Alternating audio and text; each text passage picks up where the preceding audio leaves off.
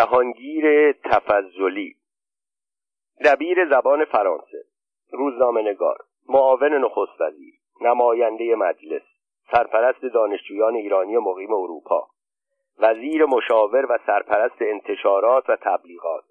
نماینده ایران در سازمان فرهنگی تربیتی یونسکو. سفیر ایران در الجزایر. سفیر ایران در افغانستان. عضو هیئت مدیره بانک صادرات ایران. کمی شاعر کمی نویسنده.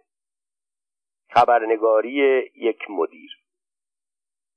وقتی در سال 1333 جهانگیر تفضلی مدیر روزنامه ایران ما و نماینده مجلس به من پیشنهاد کرد حاضر است اخبار پشت پرده مجلس شورای ملی را به طور اختصاصی برای مجله سپید و سیاه بنویسد بدون لحظه درنگ پیشنهادش را پذیرفتم. بعد از 28 مرداد نماینده های مجلس سعی می کردند خودی به نمایانند. چند تن از این نماینده ها همکاران دکتر مصدق در اوایل تأسیس جبهه ملی بودند و در زمان خود شهرت و محبوبیت کم نظیری به دست آورده بودند. ولی بعدا که با دکتر مصدق به مخالفت پرداختند نام و شهرت خود را از دست دادند و اکنون با تجربه ای که از گذشته به دست آورده بودند می‌خواستند با جبهگیری در برابر سپهبد زاهدی و دولت او و مخالفت با قرارداد نفت کنسرسیوم وجهه و محبوبیتی کسب کنند این موقعیت به دست نمی آمد مگر آنکه مطبوعات مذاکرات آنها را علیه دولت منتشر کنند. چون این کار را روزنامه های موافق دولت که اکثریت قاطع مطبوعات آن زمان را تشکیل می‌دادند و روزنامه های اطلاعات و کیهان که کمی بیطرف بودند انجام نمی‌دادند توجه آنها به گروه ما روزنامه ها و مجله های کانون مطبوعات یعنی روشنفکر، فردوسی، امید ایران، خوشه، اتحاد ملل دنیا، اتحاد ملی و سپید و سیاه جلب شد. به این سبب ما هم برای اخبار مجلس اهمیت زیادی قائل بودیم و سعی می کردیم هر طور شده سخنان نمایندگان مخالف را منعکس کنیم و اکنون مدیر یکی از پرتیراشترین و با نفوذترین مطبوعات زمان خودش اعلام آمادگی می کرد که این صفحه را البته مطابق سیاست و سلیقه مجله اداره کند.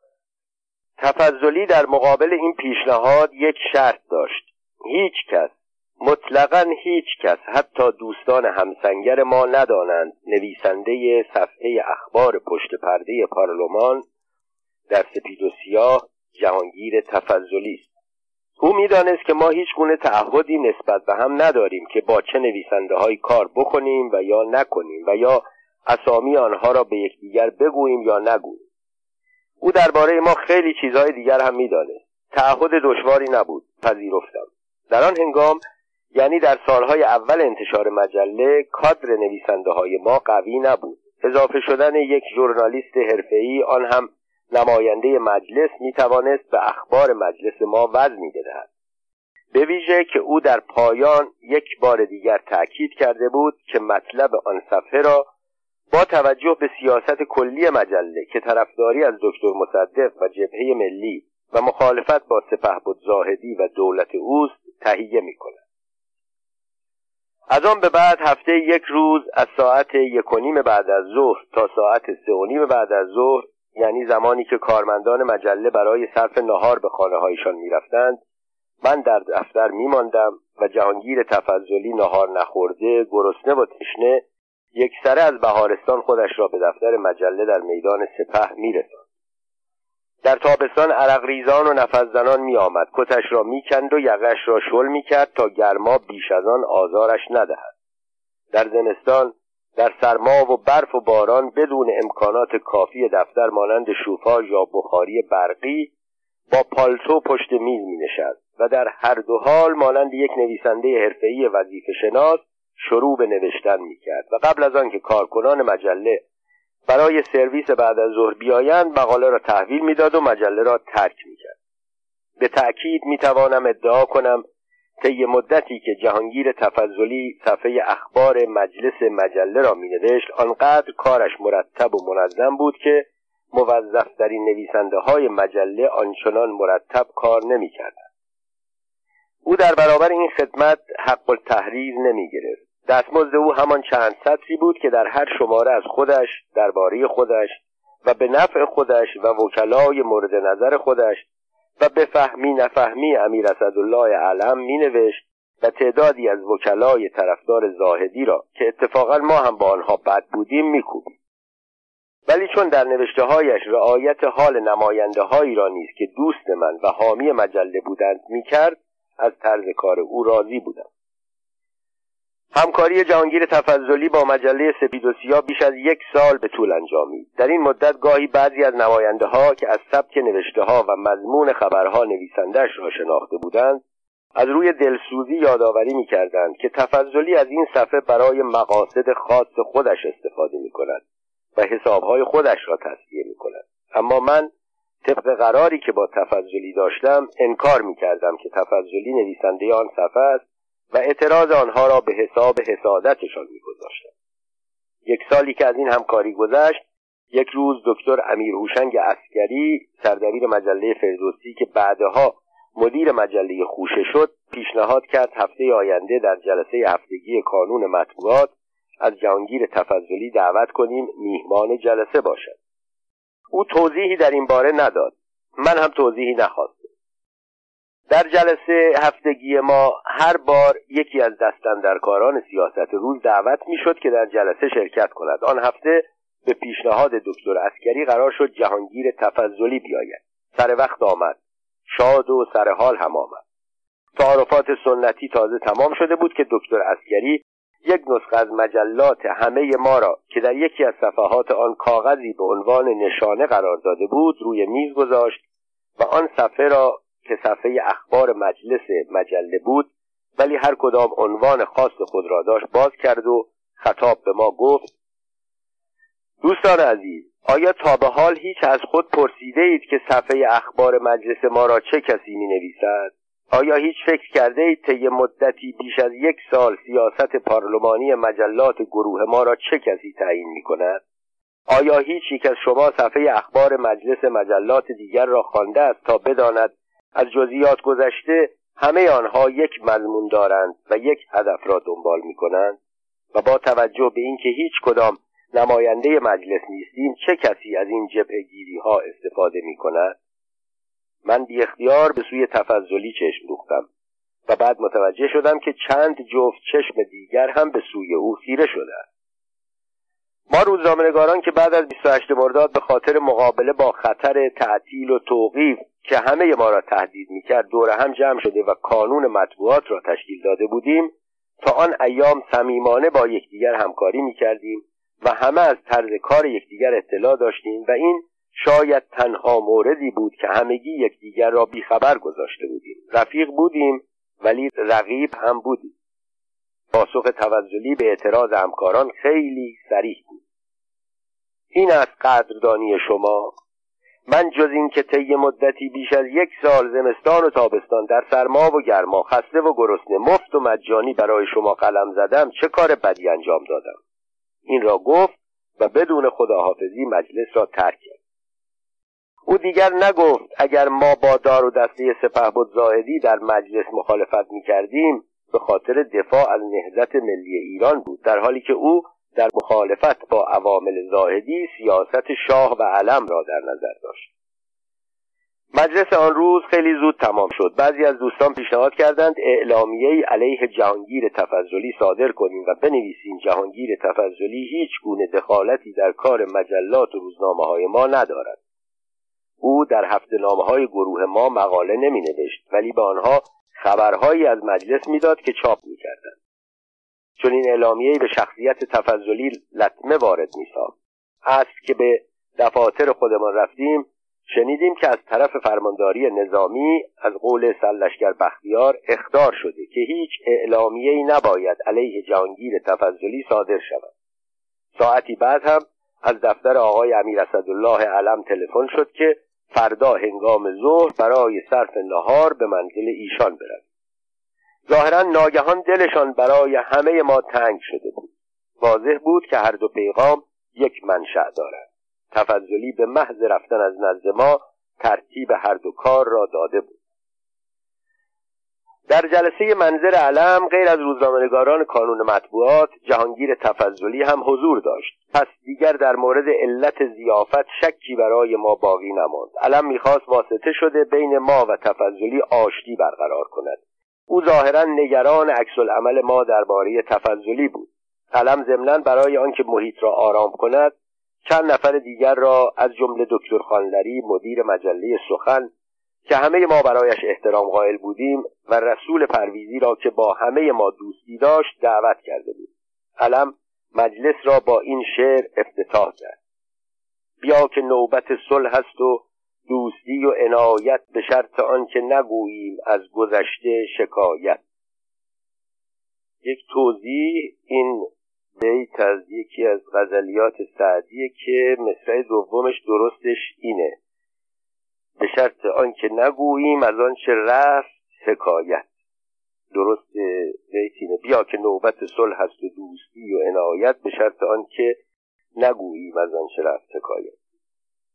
ادامه من آن روز با شیرین زبانی های رسول و بحث های سیاسی علم و وقار دکتر خانلری دیگر فرصتی برای گلهگذاری پیش نیامد. ولی از روز بعد نه تفضلی برای نوشتن خبرهای مجلس به دفاتر روزنامه ها و مجلات ما قدم گذاشت و نه ما به او مراجعه کردیم که همکاری را ادامه دهد. اما او در همان مدت کار خودش را کرده بود. چند روز بعد شنیدیم جهانگیر تفضلی به عنوان نماینده مخصوص اعلی حضرت همایون شاهنشاه و سرپرست دانشجویان ایرانی مقیم اروپا عازم آن دیار خواهد شد. او با این کار خود نشان داد که در بهره برداری از افراد چقدر مهارت دارد. او بعد از آن برای همیشه روزنامه نگاری را کنار گذاشت و به عنوان یکی از اعضای طبقه حاکمه صاحب مقام و ثروت شد. به وزارت و سفارت رسید در حالی که ما تا 20 سال پس از آن تاریخ همچنان قلم می‌زدیم و نگران دخل و خرج مجله و تعطیل و توقیف نشریه های خود بودیم. گوشه های از زندگی جهانگیر تفضلی. جهانگیر تفضلی در سال 1293 شمسی در مشهد چشم به جهان گشود. دوره دبستان و دبیرستان را در زادگاهش به اتمام رساند. بعد برای ادامه تحصیل عازم تهران شد و پس از سه سال از دانشسرای عالی تهران موفق به اخذ لیسانس در زبان و ادبیات فرانسه شد. او خدمت نظام را در تهران و مشهد گذراند. در مشهد با دکتر منوچهر اقبال که رئیس بیمارستان بود آشنا شد و چون از آغاز به علوم پزشکی علاقه داشت مدتی با او در آن بیمارستان همکاری کرد.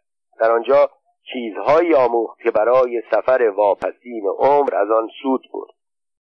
جهانگیر تفضلی پس از پایان خدمت نظام به عنوان دبیر زبان فرانسه در ایران شهر به کار مشغول شد. شاید اگر وقایع سوم شهریور 1320 روی نمی‌داد او تا آخر به عنوان یک دبیر که گاهی هم شعر می‌گفت زندگی را به پایان میرساند. سوم شهریور 1320 هجوم ارتشهای اتحاد جماهیر شوروی و انگلستان به ایران و حوادثی که به دنبال آن روی داد سبب شد که تفضلی به روزنامه نویسی علاقه پیدا کند. او روزنامه نویسی را با سردبیری روزنامه نبرد که صاحب امتیاز و مدیرش خسرو اقبال برادر دکتر منوچهر اقبال بود آغاز کرد. روزنامه نبرد ارگان حزبی به نام پیکار بود که از هر دو بوی جنگ به مشام می‌رسید. و هر دو به اقتضای حال و هوای آن روزگار از آلمان طرفداری می‌کردند. نیروهای اشغالگر اول توجهی به این روزنامه و حزب و آن دو جوان که مخالف متفقین بودند نکردند. ولی وقتی دیدند بیخ گوششان یک روزنامه به اصطلاح فاشیستی توانسته حزبی راه بیاندازد صاحب تیراژ و نفوذ شود و توجه مردم را به سوی خود جلب کند از دولت خواستند که روزنامه نبرد را توقیف کند. نبرد توقیف شد ولی این دو جوان پرشور دست از کار نکشیدند. جایشان را با هم عوض کردند. جهانگیر تفضلی امتیاز روزنامهای به نام ایران ما را گرفت. او شد صاحب امتیاز و مدیر ایران ما و خسرو اقبال به عنوان سردبیر به کار پرداخت و خود ایران ما هم شد ارگان حزب پیکار و به این ترتیب راه نبرد ادامه پیدا کرد و ایران ما توانست با توجه به تمایلات ناسیونالیستی انتقاد از دیکتاتوری 20 ساله و طرفداری از آلمان و جبهگیری علیه متفقین و استفاده از یک کادر قوی از نویسندگان و مترجمان تیراژی حتی بالاتر و بیشتر از نبرد پیدا کند. هر بار هم که این روزنامه پرتیراژ و بانفوذ به شکایت متفقین توقیف می‌شد به جای آن یک روزنامه دیگر منتشر می‌کردند که در گوشه از بالای صفحه اول آن این آگهی به چشم می‌خورد. آگهی روزنامه ایران ما توقیف است. به جای کلمات ایران ما عین کلیشه آن روزنامه در اندازه بزرگ چاپ می‌شد و به این ترتیب ایران ما به راهش ادامه میده. سرانجام صبر متفقین اشغالگر به سر آمد و یک روز یک کامیون مقابل دفتر روزنامه ایران ما و به عقیده آنها کانون فاشیستی ایران ما ایستاد. چند سرباز هندی به فرماندهی یک افسر انگلیسی از پله ها بالا رفتند. جهانگیر تفضلی مدیر روزنامه و خسرو اقبال سردبیر روزنامه را گرفتند سوار کامیون کردند و همراه عدهای از روزنامه نویسهای دیگر جمعی از رجال سیاست گروهی از افسران ارتش و شهربانی و مهندسین راه آهن به عراق بردند و در آنجا زندانی کردند. جهانگیر تفضلی چند ماهی در عراق ماند و بعد در تقسیم اسیران بین شوروی ها و انگلیسی ها او سهم روزها شد و به این ترتیب مدتی از عمرش را در زندان شوروی ها در رشت گذراند. خسرو اقبال زودتر از تفضلی از زندان آزاد شد. در حالی که جهانگیر تفضلی در زندان شوروی ها در رشت باران می‌خورد او ایران ما را در تهران منتشر کرد. او توانست نویسنده های ایران ما را که در آن زمان قوی ترین کادر مطبوعاتی در ایران بودند دوباره گرد هم جمع کند این نویسنده ها عبارت بودند از محمود تفضلی محمود هرمز حسن ارسنجانی اسماعیل پوروالی جواد فاضل علی اکبر کسمایی و که هر یک اسم مستعاری هم داشت. برای مثال محمود تفضلی مقالات سیاسی خود را با اسم مستعار میم فضیلت و مقالات انتقادی را با امضای گرسنه چاپ می‌کرد. نام مستعار حسن ارسنجانی دکتر داریا بود. داریا مخالف ایراد بود. ارسنجانی گاهی هم مقالات خود را با نام شیخ حسن محلاتی منتشر می‌کرد. نام مستعار اسماعیل پوروالی بامشاد بود. جهانگیر تفضلی طی سالها روزنامهنگاری دارای چندین اسم مستعار بود که به مناسبتهای مختلف یکی از آنها را به کار می‌برد. این اسامی عبارت بودند از جهان زهره مازیار افشین نگین آسمان و امضاهای دیگر. وقتی جهانگیر تفضلی از زندان متفقین آزاد شد حال و هوای سیاست در ایران و سایر نقاط جهان به کلی متفاوت شده بود. آلمانی ها جنگ را باخته بودند. در ایران گروه های چپ قدرت پیدا کرده بودند. طرفداری از آلمان دیگر رونقی نداشت در حالی که چپگرایی رواج پیدا کرده بود. تفضلی با شامه تیزی که داشت متوجه شد که باد بر بادبان قوام السلطنه میوزد با قدرتی که حزب توده در شهرهای شمالی و تهران و اصفهان و حتی در جنوب پیدا کرده بود و با تشکیل حزب دموکرات آذربایجان به وسیله پیشوری روشن بود که از رجال ضعیف سیاسی مانند صدر و ساعد و حکیم الملک و نظایر آنها کاری ساخته نیست. دکتر ارسنجانی که از مدتی قبل در سلک پیروان قوام در آمده بود دست تفضلی را گرفت و او را نزد قوام برد. بعد از این ملاقات تفضلی که تا آن زمان از حکیم الملک نخست وزیر آن وقت حمایت می‌کرد ناگهان جبههاش را عوض کرد و به مخالفت با حکیمی پرداخت. دولت حکیمی سقوط کرد و قوام السلطنه در ششم بهمن 1324 از مجلس شورای ملی رأی اعتماد گرفت. او چون می‌دانست که مشکل آذربایجان در مسکو و در مذاکره با استالین حل می شود و نه در ایران و با گفتگو با پیشوری و دانشیان و پناهیان در 29 بهمن 24 در رأس یک هیئت عالی رتبه عازم مسکو شد. جهانگیر تفضلی که در این زمان یکی از پرتیراژترین روزنامه های کشور را منتشر می‌کرد یکی از اعضای این هیئت بود.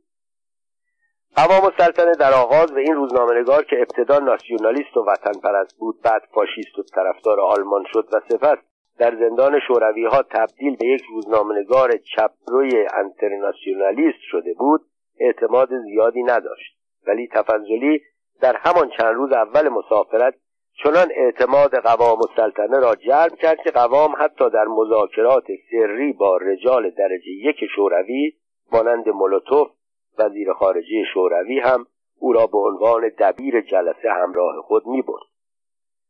هیئت ایرانی روز 16 اسفند 1124 به ایران بازگشت. در حالی که جهانگیر تفضلی با گذرنامه سیاسی عازم پاریس شد. دور بودن از ایران در شرایطی که آذربایجان و کردستان ادعای خودمختاری می‌کردند و در جنوب اشایر از نهزت تجزیه طلبی دم می‌زدند بهترین راه برای آلوده نشدن یک روزنامه نویس به مسائل حاد سیاسی بود. تفضلی هم همین کار را کرد. در قیاب جهانگیر تفضلی ایران ما که به وسیله برادرش محمود تفضلی که به حزب توده وابستگی داشت منتشر می‌شد از نشریات حزب توده هم چپتر شد. بعدها جهانگیر تفضلی ادعا کرد که برای جلوگیری از چپروی برادرش نامه ای به وسیله مورخ الدوله سپهر برای قوام السلطنه نوشته و تقاضای توقیف ایران ما را کرده بود. ولی سپهر به جای آنکه آن نامه را به قوام السلطنه برساند به ساتچیکوف سفیر شوروی در ایران داده بود. ادعای عجیبی بود. برای شخصی مانند جهانگیر تفضلی که آن همه دوست و آشنا در میان اطرافیان قوام داشت کار مشکلی نبود که نامه دیگری به وسیله فرد دیگری برای قوام السلطنه بنویسد و همان تقاضا را تکرار کند. این ادعا که تفضلی در هنگام وزارت خود در کابینه علم آن را در گفتگو با خبرنگار سپید و سیاه تکرار کرد یکی از محاسن دور بودن جهانگیر تفضلی از کشور در شرایط نامشخص سیاسی آن زمان بود. با سقوط پیشوری روزنامه چپرو ایران ما هم مانند سایر روزنامه های چپ سقوط کرد. در این موقع قوام در اوج قدرت بود. جهانگیر تفضلی که در پاریس اقامت داشت موقع را برای بازگشت به ایران و نزدیک شدن به قوام مناسب دید. او گناه همه چپروی های روزنامه را به گردن برادرش محمود تفضلی انداخته بود. بنابراین می توانست یک بار دیگر به قوام نزدیک شود.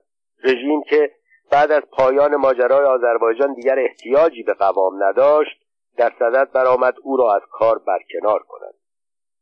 تفضلی که ستاره اقبال قوام را در حال افول دید او را رها کرد و به مخالفین پیوست. ایران ما در این زمان چپی ها را رها و قوام السلطنه را فراموش کرد. او از حکیم الملک طرفداری می‌کرد. نخست وزیری حکیمی شش ماه بیشتر طول نکشید. بعد از او عبدالحسین حجیر به نخست وزیری رسید. او آمده بود که وسایل تحکیم قدرت شاه را فراهم سازد.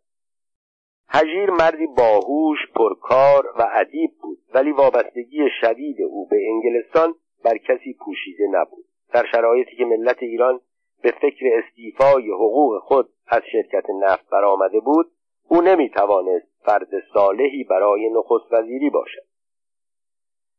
به محض آنکه خبر نخست وزیری حجیر منتشر شد دانشجویان دانشگاه تهران از یک سو بازاری ها و اصناف و طبقات مختلف مردم از سوی دیگر علیه او دست به تظاهرات زدند. کمی بعد شهرستان ها هم یکی پس از دیگری قیام کردند. درست در چنین زمانی بود که گروهی از برجسته ترین نویسنده های مطبوعات در ایران ما جمع شدند. محمود تفضلی خسرو اقبال محمود هرمز اسماعیل پوروالی داوود نوروزی علی اکبر کسمایی رسول پرویزی و فریدون توللی و چند تن دیگر از همکاران این دوره ایران ما بودند. روزنامه ایران ما با این کادر قوی از روزنامه نویسان برجسته آن زمان و همگامی با مردم در مخالفت با دولت حجیر بار دیگر توانست تیراژ و محبوبیت گذشته را به دست آورد و به صورت اولین روزنامه کشور درآید جهانگیر تفضلی وقتی دید روزنامهش به سبب مخالفت با دولت حجیر تیراژ و محبوبیت کم نظیری پیدا کرده به فکر افتاد با در دست داشتن چنین حربه نیرومندی با نخست وزیر مملکت یک معامله سودآور بکند به این جهت درست در زمانی که روزنامه ایران ما همگام با مردم و همصدا با اقلیت مجلس و مخالفان دولت به رهبری دکتر محمد مصدق عبدالحسین حجیر و دولت او را به شدیدترین وجهی میکوبید جهانگیرخان تفضلی مدیر ایران ما در خفا با رئیس دولت مشغول بند و بست شد. نتیجه این معامله پنهانی روز 26 تیر 1327 اعلام گردید.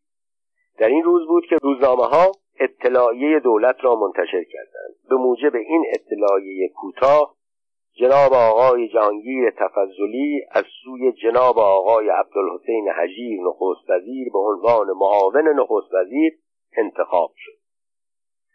انتشار این خبر همه را متحیر کرد و بیش از همه اعضای هیئت تحریریه ایران ما را که با حملات شدید به دولت حجیر توانسته بود برای آقای جهانگیر تفضلی مدیر روزنامه ایران ما شهرت نفوذ محبوبیت و درآمد به دست آورد.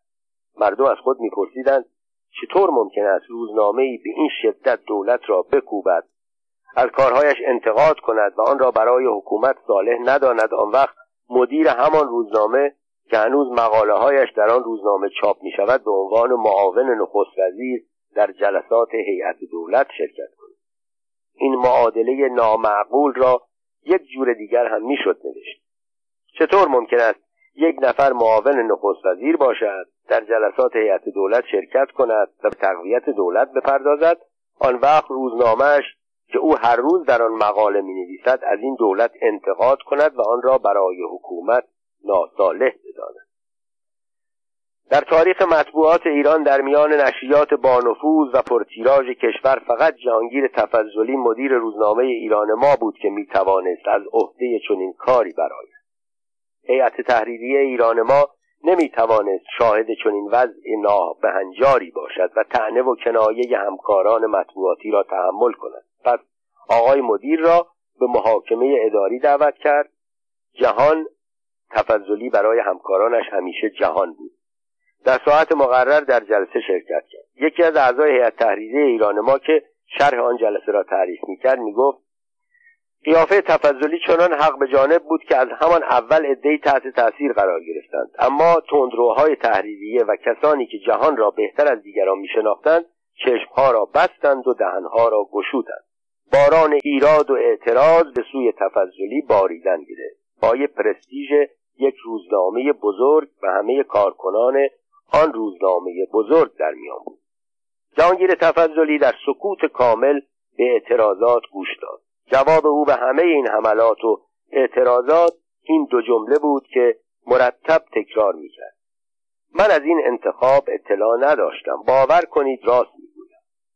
اما جهانگیر تفضلی با وجود این بی اطلاعی معاونت نخست وزیری عبدالحسین حجیر را تا دو ماه دیگر حفظ او فقط در 25 شهریور آن سال حاضر شد استعفا کند و آن زمانی بود که رابطه دولت با مطبوعات به شدت تیره شده بود و همه از برکناری قریب الوقوع حجیر صحبت می‌کردند. چون این رئیس دولتی از نظر تفضلی به درد نمی‌خورد که او معاونش باشد. در آن روز جهان از معاونت نخست وزیر استعفا کرد. رفت به دفتر روزنامهش تا همصدا با هیئت تحریریه دولت حجیر را بکوبد و از کاندیدای آینده نخست وزیری دفاع کند دو ماه شرکت در دولت حجیر استفاده از اتومبیل آخرین سیستم دولتی آن روزها در ایران فقط عده کمی دارای اتومبیل شخصی بودند. داشتن راننده دولتی که وقتی در اتومبیل را باز می‌کرد کاسکتش را هم از سر بر می داشت کار کردن در یک اتاق بزرگ در کاخ نخست وزیری با منشی و رئیس دفتر و های متعدد مراجعه افراد مختلف از طبقات مختلف تعظیم و تکریم و تملق افرادی که از طبقات مختلف به او مراجعه می‌کردند کاری که هرگز کسی با مدیران جرایت نمی‌کرد افق تازه‌ای در برابر دیدگان تفضلی گشود. طی شش سالی که از انتشار روزنامه ایران ما میگذشت بارها این روزنامه رونق و شهرت و تیراژ پیدا کرد. باز پس از مدتی کوتاه رونق و شهرت و تیراژ رفت و روزنامه افول کرد. گرچه آن زمان یکی از دوره های رونق کار ایران ما بود دوره‌ای که دکتر مصدق رهبر مخالفان دولت روزنامه ایران ما را در جبهه‌ای که از نمایندگان مجلس تشکیل داده بود به عنوان یک واحد سیاسی پذیرفت. این افتخار بزرگی برای روزنامه بود. اما تفضلی می‌دانست که برای ترقی در دراز مدت نمی‌توان به روزنامه این مرکب چموش اعتماد کرد. پس به فکر افتاد در گذر از این دوره رونق و شهرت که در نظر او کوتاه مدت بود از خیر موفقیت از راه روزنامه بگذرد و به جای آنکه به طور دائم نگران اعتراض و قهر یک هیئت تحریریه قوی و وحشت پایین آمدن تیراژ باشد در آینده روزنامه را به جای هدف وسیله قرار دهد و از آن به منظور پیشرفت‌های سیاسی استفاده کند. از آن تاریخ به بعد روزنامه ایران ما هرگز تیراژ و رونق و محبوبیت گذشته را به دست نیاورد. اما جهانگیر تفضلی با برنامه ریزی جدید به مقامات بالا رسید. وکیل شد. سرپرست کل دانشجویان شد. سفیر شد. وزیر شد. بانکدار شد. و سرانجام صاحب تأسیسات عظیم کشاورزی در گناباد و مردی ثروتمند شد. روزنامه نویسی که امتیاز روزنامه ها را لغو کرد. علم در ترمیم کابینه خود در بهمن ماه 1341 جهانگیر تفضلی را به عنوان وزیر مشاور و سرپرست انتشارات و تبلیغات معرفی کرد. او در مدتی که با عنوان دهن پرکنی مانند نماینده مخصوص اعلی حضرت همایون شاهنشاه و سرپرست کل دانشجویان ایرانی در اروپا اقامت داشت کارهایش مورد توجه دستگاه قرار گرفت. تفضلی به جای آنکه مانند سرپرستای قبلی فقط به کار نظارت در امر تحصیل دانشجویان برقراری یا قطع ارز دانشجویان و گواهی مدارک تحصیلی دانشجویان بپردازد یک گروه از دانشجویان را دور خودش جمع کرد و با کمک های مالی با دادن ارز اضافی و با وعده مشاغل مهم در آینده بعدها بعضی از این دانشجویان به وزارت رسیدند یک گروه منظم از دانشجویان طرفدار تشکیل داد. اینها در روزهای خاص در مراسم سفارت شرکت می‌کردند و به نفع شاه شعار می‌دادند و هنگام رأیگیری در انجمنهای دانشجویی در مقابل دانشجویان مخالف رژیم به فعالیت و تظاهرات میپرداختند و اکنون تفضلی به عنوان پاداش آن خدمات بود که به وزارت رسیده در سلام نوروز سال 1342 شاه وقتی به صف مطبوعات رسید قیافه حیرت انگیزی به خود گرفت. از دهانش پرید چه صف طولانی. این صف طولانی که این چنین باعث حیرت ملوکانه شده بود قسمتی از 141 روزنامه و مجله بود که در کشور منتشر می‌شد. تعدادی از آنها به علت آنکه در شهرستانها چاپ می شدند در مراسم تهران دعوت نمی شدند. گروهی هم به سبب تخصصی بودن علمی ادبی و غیره هرگز در چنین مراسمی دعوت نداشتند. تازه اغلب اینها نشریاتی بودند که از صافی بزرگی 28 مرداد گذشته بودند و بیشترشان هم در حدود 90 درصد از طرفداران رژیم بودند. اما این حرف که به احتمال زیاد با قصد قبلی از دهان شاه بیرون آمد باعث شد که تفضلی موقع را برای یک خوشخدمتی دیگر مناسب تشخیص بدهد. هیئت دولت در نخستین جلسه خود به پیشنهاد جهانگیر تفضلی روزنامهنگار قدیمی و وزیر مشاور و سرپرست انتشارات و تبلیغات این زمان تصویب نامه ای را به امضای وزرا رساند که به موجب آن روزنامه هایی که کمتر از سه هزار و مجله هایی که کمتر از پنج هزار تیراژ داشته باشند امتیازشان لغو شود این تصویب نامه با آنکه به امضای اکثریت وزرای کابینه هم نرسید یعنی در حقیقت تصویب نشد به سبب تأکید تفضلی بلافاصله به مرحله اجرا درآمد و جهانگیر تفضلی در بیستمین سال روزنامه نگاری خود امتیاز هفتاد و یک روزنامه و مجله را لغو تفضلی در این زمینه کمی خشونت به خرج داد و خیلی اعمال قرض کرد. او برای آنکه سر و صدا زیاد بلند نشود اول عدهای را فرستاد تابلوی بزرگ ایران ما را از بالای دفتر روزنامهش پایین آوردند. به فرمان او از این صحنه عکس گرفتند و به همه روزنامه ها دادند تا چاپ کنند. تفضلی چند سال بود وارد خدمات دولتی آن هم در سطح سفارت شده بود. بنابراین دیگر احتیاجی به ایران ما نداشت. او در این اواخر گاهی برای آنکه عدم انتشار طولانی روزنامه باعث لغو امتیازش نشود آن را به این و آن واگذار می‌کرد. از جمله آخرین بار ایران ما در اختیار کانون ناسیونالیست ها قرار گرفت. بنابراین تعطیل ایران ما ضرری به او نمی‌زد. سهل است باری را از دوشش بر می داشت. اگر هم روزی لازم می‌شد ایران ما منتشر شود در آن رژیم گرفتن امتیاز برای تفضلی خیلی ساده بود. دولتها از این کارها زیاد می‌کردند. تفضلی به همان تصویبنامه پیشنهادی امضا نشده خودش هم درست عمل نکرد. چند تا از نشریات خوب و پرتیراژ را تعطیل کرد. تعدادی از بدها و بیتیراژها را نگه داشت. مجله فردوسی در آن زمان نشریه مورد توجه روشنفکران جوان بود. آن را توقیف کرد. احتمالا می‌خواست از جهان بانویی مدیر آن مجله انتقام عملی را که در سال سی و سه با او کرده بود بگیرد. مجله تهران اکونومی است که در آن زمان تنها نشریه اقتصادی کشور بود و میبایستی به علت اختصاصی بودن از ضابطه تیراژ معاف باشد به علت آنکه مدیرش دکتر باقر شریعت و برادرش کاندیدای وکالت از گناباد بودند توقیف شد. گناباد شهری بود که تفضلی نسبت به آن نظر و در آنجا ملک و علاقه داشت. این دو نشریه بعد از مدتی کوتاه مجددا اجازه انتشار پیدا کردند. غیر از این دو تعدادی دیگر از نشریه های توقیف شده هم بعدا منتشر شد. ملاقات دو روزنامه نویس. جهانگیر تفضلی اکنون دیگر یکی از اعضای طبقه حاکم شده بود. خوشخدمتی در کار سرپرستی دانشجویان او را به وزارت رساند. اقدام او در تعطیل نشریات در هنگام وزارت باعث شد او سفیر ایران در یونسکو سفیر ایران در الجزایر و آنگاه سفیر ایران در افغانستان بشود. تفضلی طی این سالها هر وقت به ایران می آمد سری هم به من می‌زد. هرگز دیدارش بیطمع نبود. اغلب از من می‌خواست خبرهایی درباره او یا به نفع او چاپ کنم. من با وجود گلهی که از او پیدا کرده بودم حرمت همکاری و پیشکسوتی را نگه می داشتم او ضمن خدمت در افغانستان شنید مجله سفید و سیاه در آن کشور خواننده و علاقمند زیاد دارد.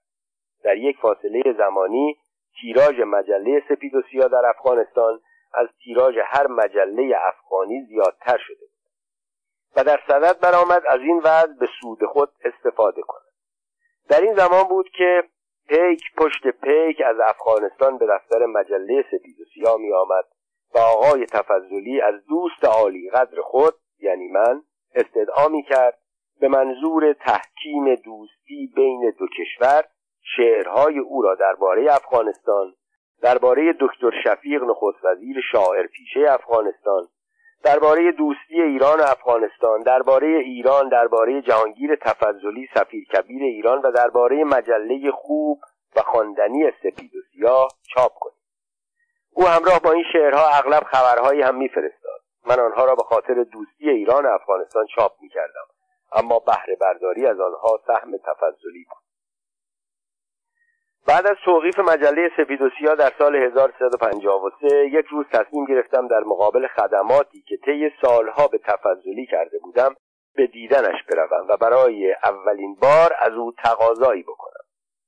شنیده بودم جهانگیر تفضلی در فاصله دو مأموریت طی مدتی که در ایران به سر می برد در بانک صادرات ایران مشغول به کار می شود او پولهایی را که در این مدت نمی‌گویم از راه غیر مشروع بلکه به طور طبیعی در معمولیت ها جمع کرده بود در این بانک سرمایه گذاری کرده و در مقابل در ایام بیکاری به عنوان یکی از مدیران بانک صادرات در آنجا سرگرم کار می‌شد.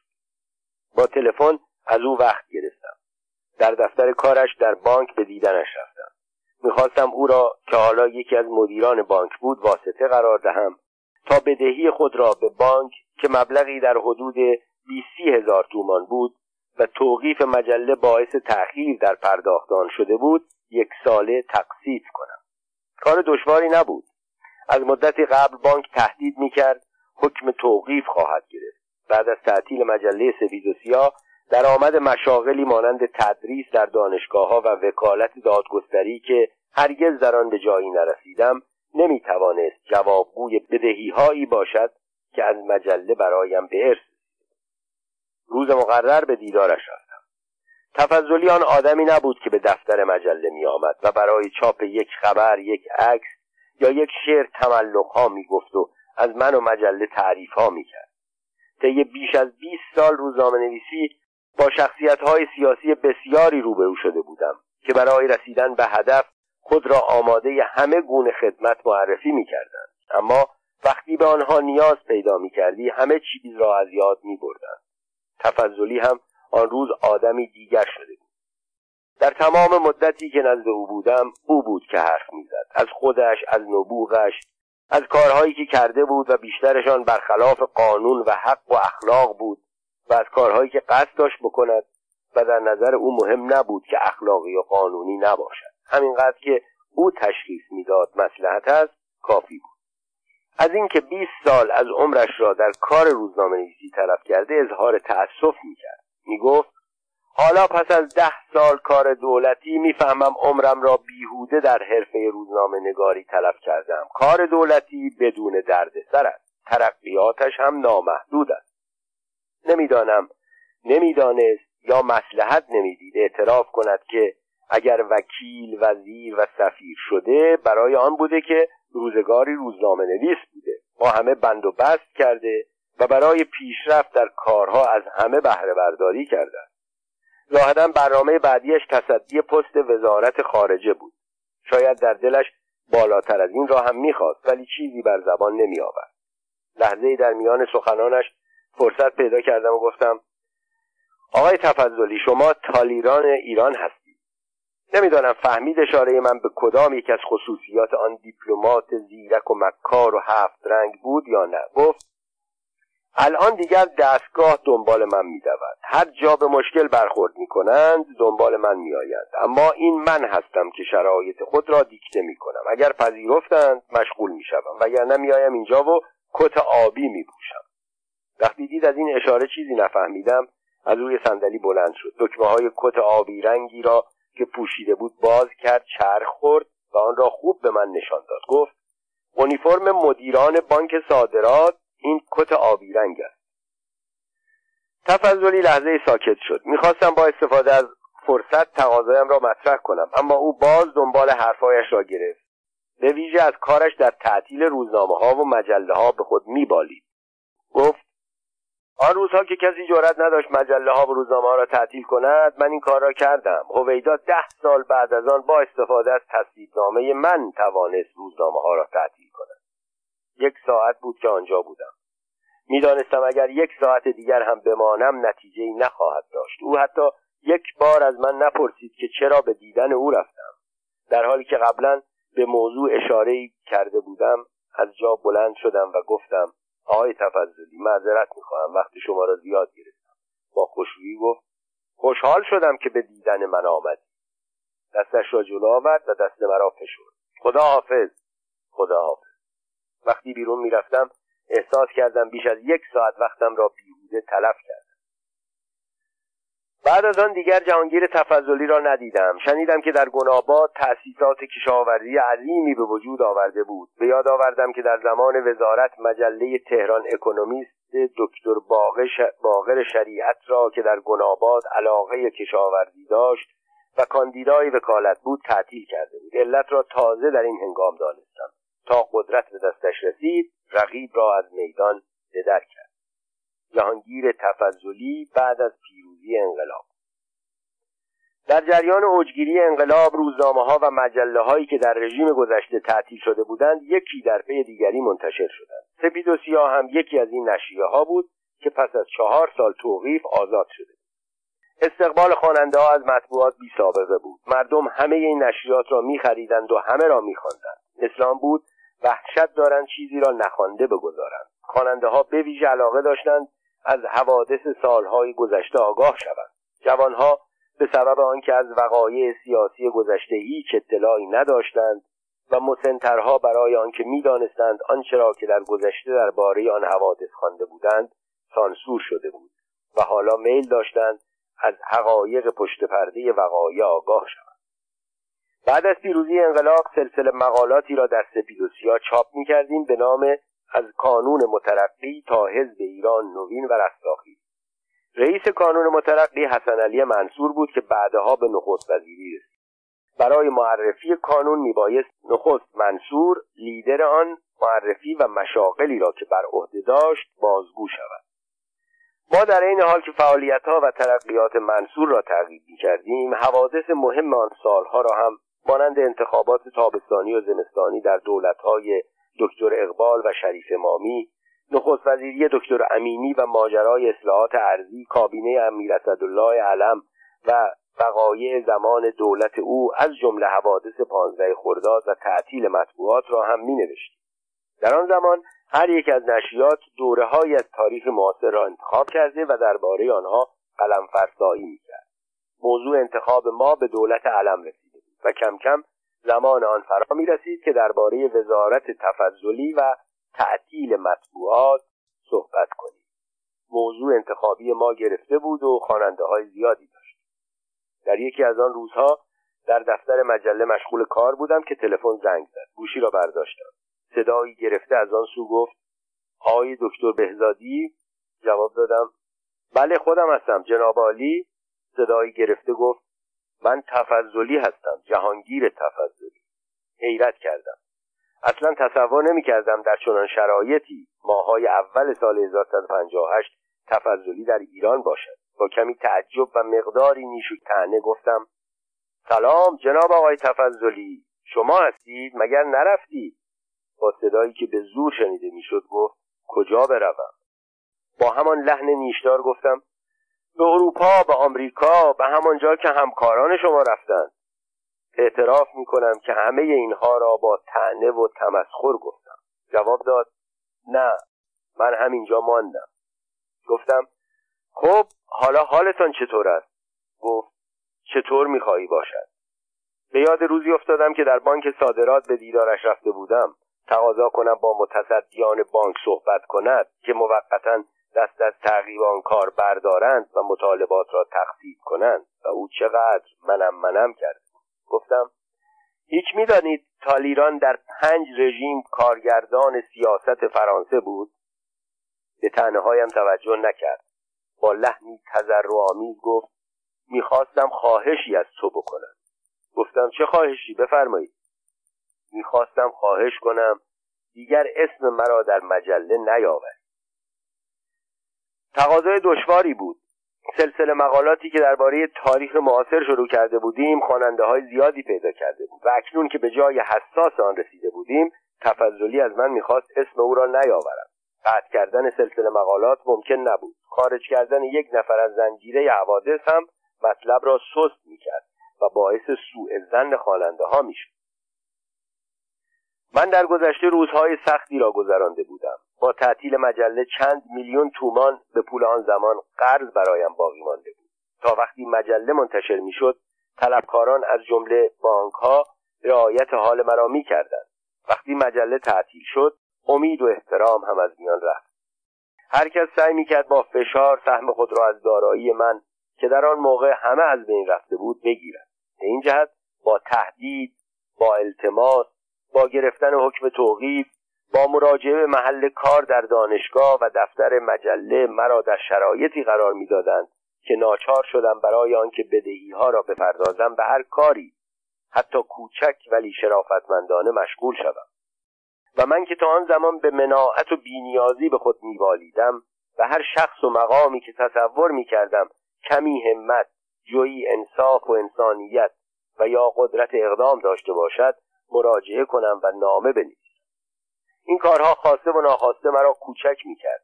ولی در مقابل باعث می‌شد نسبت به همه کسانی که سبب به وجود آمدن این وضع شده بودند چینه پیدا کنم. و حالا که پس از تحمل چهار سال رنج و مشقت با استفاده از آزادی صاحب یک مجله پرتیراژ و پرخواننده شده بودم و داشتم به تدریج قرضهای آن دوره از روزنامه نگاریم را می پرداختم یکی از افراد موفق آن زمان که در آن روزهای سخت اعتنایی به من نکرده بود اکنون می‌خواست که به خاطر او مطلبی را که خواننده و تیراژ و در نتیجه درآمد داشت قطع کنم. نه این درست نبود. با لحنی که تعنه و سرزنش از آن میبارید گفتم آقای تفضلی یادتان میآید آن روز که در شعبه مرکزی بانک صادرات به دیدن شما آمدم تا در مقابل آن همه خدمت که طی سالها به شما کرده بودم کمکی از شما بخواهم. چه کردی؟ آن روز شما یک مرد موفق بودید من یک فرد گرفتار که شغلم را گرفته بودند و یک گروه طلبکار به جانم انداخته بودند. شما این را می‌دانست آن روزها همه کسانی که در جریان سیاست بودند این را می‌دانستند. اصلا این بلایی بود که دولت تعمدن به جانم انداخته بود تا انتقام خود را از من که به خواسته هایشان تن در نداده بودم بگیرد.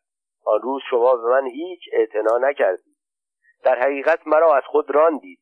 چون فرصت ندادید حتی علت ملاقاتم را بگویم. نگذاشت حرفم را تمام کنم. گفت بهزادی مرا ببخش. اما این چیزی نبود که مرا آرام کند.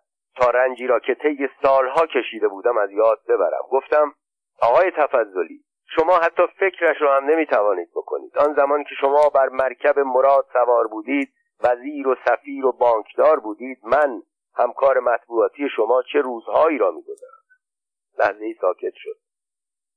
ناگهان جمله بر زبان آورد که مرا بر جا خشک کرد. من نمی‌توانم عین کلماتی را که او گفت بازگو کنم اما تا کسی نداند او چه گفت نخواهد توانست احساس مرا در آن لحظه درک کند. کلماتی که آن روز تفضلی بر زبان آورد همان است که وقتی بچه ها با هم دعوا می‌کنند طرف شکست خورده در زیر فشار حریف پیروز بر زبان می آورد. آنها در چنین وضعی اول می‌گویند غلط کردم. بعد که دیدند تقاضای عفوشان پذیرفته نمی شود می‌گویند سه نقطه خوردم. تفضلی آن روز از اول حرف آخر را گفت. خیال کردم اشتباه شنیدم. ساکت شدم. او که تصور کرد حرفش را نشنیدم بار دیگر تکرار کرد بهزادی. سه نقطه خوردم. در یک لحظه احساس کردم به موجود بدی تبدیل شدم. موجودی که یک آدم درمانده را به آنجا میکشاند که حاضر می شود چون این کلامی را بر زبان بیاورد. انسان باید خیلی درمانده باشد که حاضر شود خود را آنقدر کوچک کند که چون این حرفی را بر زبان بیاورد و طرف مقابل باید خیلی پست باشد که به تقاضای کسی که خود را آنقدر کوچک می کند که حاضر می شود چون این سخنی را بر زبان بیاورد توجه نکند و باز هم فکر انتقامجویی باشد. شنیدن آن حرف مرا خرد کرد. من حتی از اینکه شنونده چون این حرفی بودم احساس شرم کردم. از همه آدمهای کینجو بدم آمد. یک باره تمام رنجهایی را که در آن سالها کشیده بودم از یاد بردم.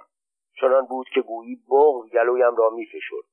فقط به یاد دارم با صدایی گرفته خیلی گرفته تر از صدای آن مرد درمانده گفتم آقای تفضلی تمام شد. اسم شما دیگر در سپید و سیاه نخواهد آمد. نمی‌خواستم حرف دیگری بشنوم. داشتم گوشی را میگذاشتم که صدای تفضلی را شنیدم. من قبلا هم به وسیله پوروالی پیغام فرستاده بودم اما شما توجه نکردید. این بار خواهش می‌کنم به تقاضایم توجه کنید. تکرار کردم. مطمئن باشید اسم شما دیگر در مجله نخواهد آمد و گوشی را گذاشتم. درماندگی تفضلی بی علت نبود. قبل از آن در آن روزهای شور و هیجان انقلابی چهار تن از وزیران اطلاعات و جهانگردی که سر و کارشان با مطبوعات بود سرلشکر حسن پاکروان سپهبد عبدال ابوالحسن سعادتمند دکتر غلامرضا کیانپور و دکتر محمد رضا عاملی تهرانی اعدام شده بودند. با یادآوری کارهایی که تفضلی با مطبوعات کرده بود این امکان وجود داشت که او پنجمی باشد. روز بعد با چند تن از روزنامه‌نگاران آن زمان ناهار میخوردیم. جریان تفضلی را با حذف قسمتهایی بازگو کردم. می‌خواستم به آنها گوشزد کنم که نوشته های ما در سرنوشت دیگران تا چه حد می‌تواند موثر باشد. پوروالی گفت راست می‌گوید. از من خواسته بود پیغامش را به تو برسانم. گفتم پس چرا نگفتی؟ جواب داد آنهایی که در روزهای موفقیت پا بر سر همه می‌گذارند و پیش می‌روند بالاخره باید بفهمند که در زندگی روزهای دیگری هم وجود دارد. پایان کار جهانگیر تفضلی. بعد از آن گفتگوی تلفنی تفضلی را نه دیدم نه با او هم کلام شدم. می‌دانستم از دیدن من خجالت می‌کشید.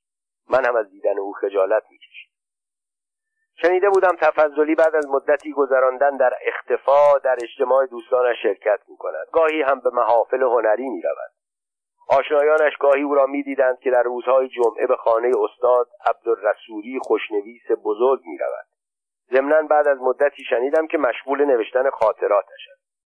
فکر کردم اگر در نوشتن خاطراتش صداقت به خرج بدهد خاطرات جالبی خواهد شد. تفضلی از سال 1321 تا سال 1157 در متن خیلی از حوادث مهم سیاسی کشور قرار داشت. چند سال بعد خبر ناراحت کننده ای شنیدم. تفضلی دچار سرطان شده شنیدم بیماری کشنده سرطان و سالها گوشنشینی در روح او دگرگونی عظیمی به بار آورده بود. آنها که او را می‌دیدند می‌گفتند او به کلی موجودی دیگر شده است. او در آخر شیفته فرضیه مرگ به اختیار شده بود. تفضلی از دوران جوانی از زمانی که در مشهد انگام انجام خدمت نظام در بیمارستان نظامی زیر دست دکتر اقبال کار می‌کرد با دیدن مرده ها تحت تاثیر مرگ و مردن قرار گرفته بود. در آنجا با زهرها هم آشنایی پیدا کرده بود. این دو در اواخر زندگی به نوعی سرنوشت او را رقم زدند. او در اواخر کار با خواندن کتابی درباره مرگ اختیاری اثر نویسندهای به نام کوسلر میکوشید قبل از آن که سرطان او را از پا درآورد. داوطلبانه به پیشواز مرگ برود. از آدمی مثل جهانگیر تفضلی چنین احساسی عجیب به این ترتیب تفضلی در آخر عمر به چیزهایی علاقمند شده بود که در جوانی به آنها اندیشیده بود. او در جوانی شعر می‌گفت و داستان مینوشت. شعر زهره او که داریوش رفیعی با صدای پردرد خودان را خوانده بود زمانی ترانه اول کشور بود. کتابهای هایده و بر روی شنهای ساحل یادگار احساسات ایام جوانی تفضلی بودند. تفضلی در اواخر عمر به مرگ بیش از زندگی میاندیشید. او که می‌دید سرطان کم کم همه وجودش را فرا گرفته است تصمیم گرفت به نوعی با مرگ کنار بیاید. میاندیشید حال که از یک مرگ حتمی اعدام جسته و یک مرگ خزنده به صورت سرطان به سوی او در حرکت است چرا خودش به میل و اختیار به استقبال مرگ نرود؟ ماجرای شب آخر.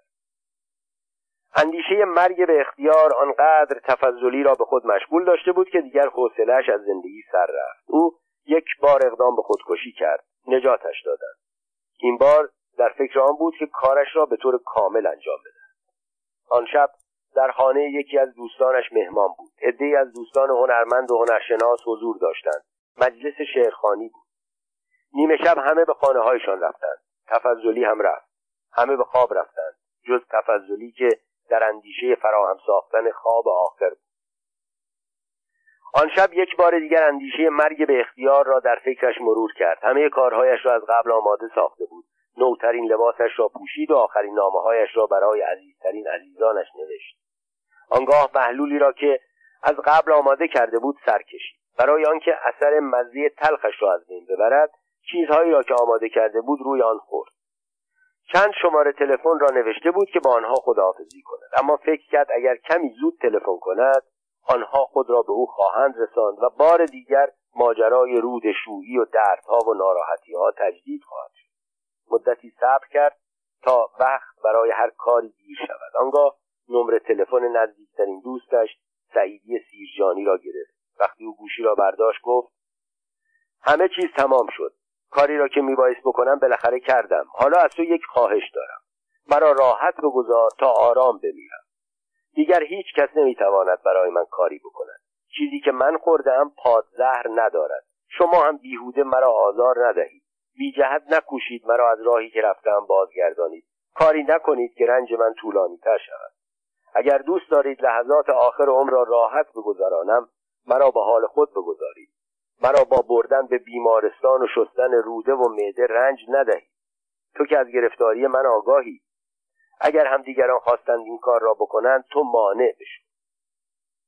جهان به پاسخ دوستش گوش نداد. شاید هم بغض به دوستش مهلت نداد حرفی بزند. جهانگیر نمی‌خواست با صدای بغضآلودش او را ناراحت کند. ارتباط را قطع کرد و به چند نفر دیگر از خویشان و آشنایانش تلفن کرد. ساعتی بعد همه دوستان و خویشاوندان و برادران در خانه تفضلی جمع شده بودند. با آنکه خواهش کرده بود او را بگذارند راحت بمیرد کسی به توصیهش توجه نکرد. مگر می شود کسی را رها کرد بمیرد. چون فرصت نبود او را به شهر و به بیمارستان مسمومین ببرند با جسد نیمه جان تفضلی به بیمارستان شهدا در تجریش رفتند. مداواها سود نبخشید. محلولی که تفضلی درست کرده بود غیر قابل علاج بود. او یک بار دیگر روی دست همه بلند شد. به این ترتیب زندگانی پرماجرای جهانگیر تفضلی یکی از روزنامهنگاران مشهور وطن ما که بارها وکیل و وزیر و سفیر شد ولی تا آخر عمر همه او را روزنامه‌نگار میشناختند به پایان رسید. در روز خاکسپاری تفضلی خویشاوندان و دوستان تفضلی زحمت زیادی نداشتند. تفضلی کارشان را آسان کرده بود. چندی قبل قبری در امامزاده طاهر کرج خریداری کرده بود. یک روز قبل از خودکشی به محل قبر خودش رفت. دو کارگر گرفت. دستور داد قبر را به اندازه دلخواه او بکنند. یکی دو بار هم داخل گودال شد. با دقت پروف کرد تا قبل درست اندازی او باشد. در آن لحظه که کارگران با بیل و کلنگ زمین سخت را میکندند و او ایستاده و به آنها نگاه می‌کرد به چه میاندیشید؟ احتمالا به مرگ با اراده قبلی. جهانگیر تفضلی در روز 29 آذر 1369 درگذشت. هنگام مرگ 78 سال داشت. دوازده سال آخر را تقریبا خانه نشین بود. به مناسبت درگذشت او مجلس ترهیم برگزار نشد. آگهی درگذشت او که فقط در روزنامه اطلاعات چاپ شد خلاصه و کوتاه بود. جهانگیر تفضلی هم رفت. به مناسبت درگذشت آن شادروان مراسمی برگزار نخواهد شد. خاندان تفضلی.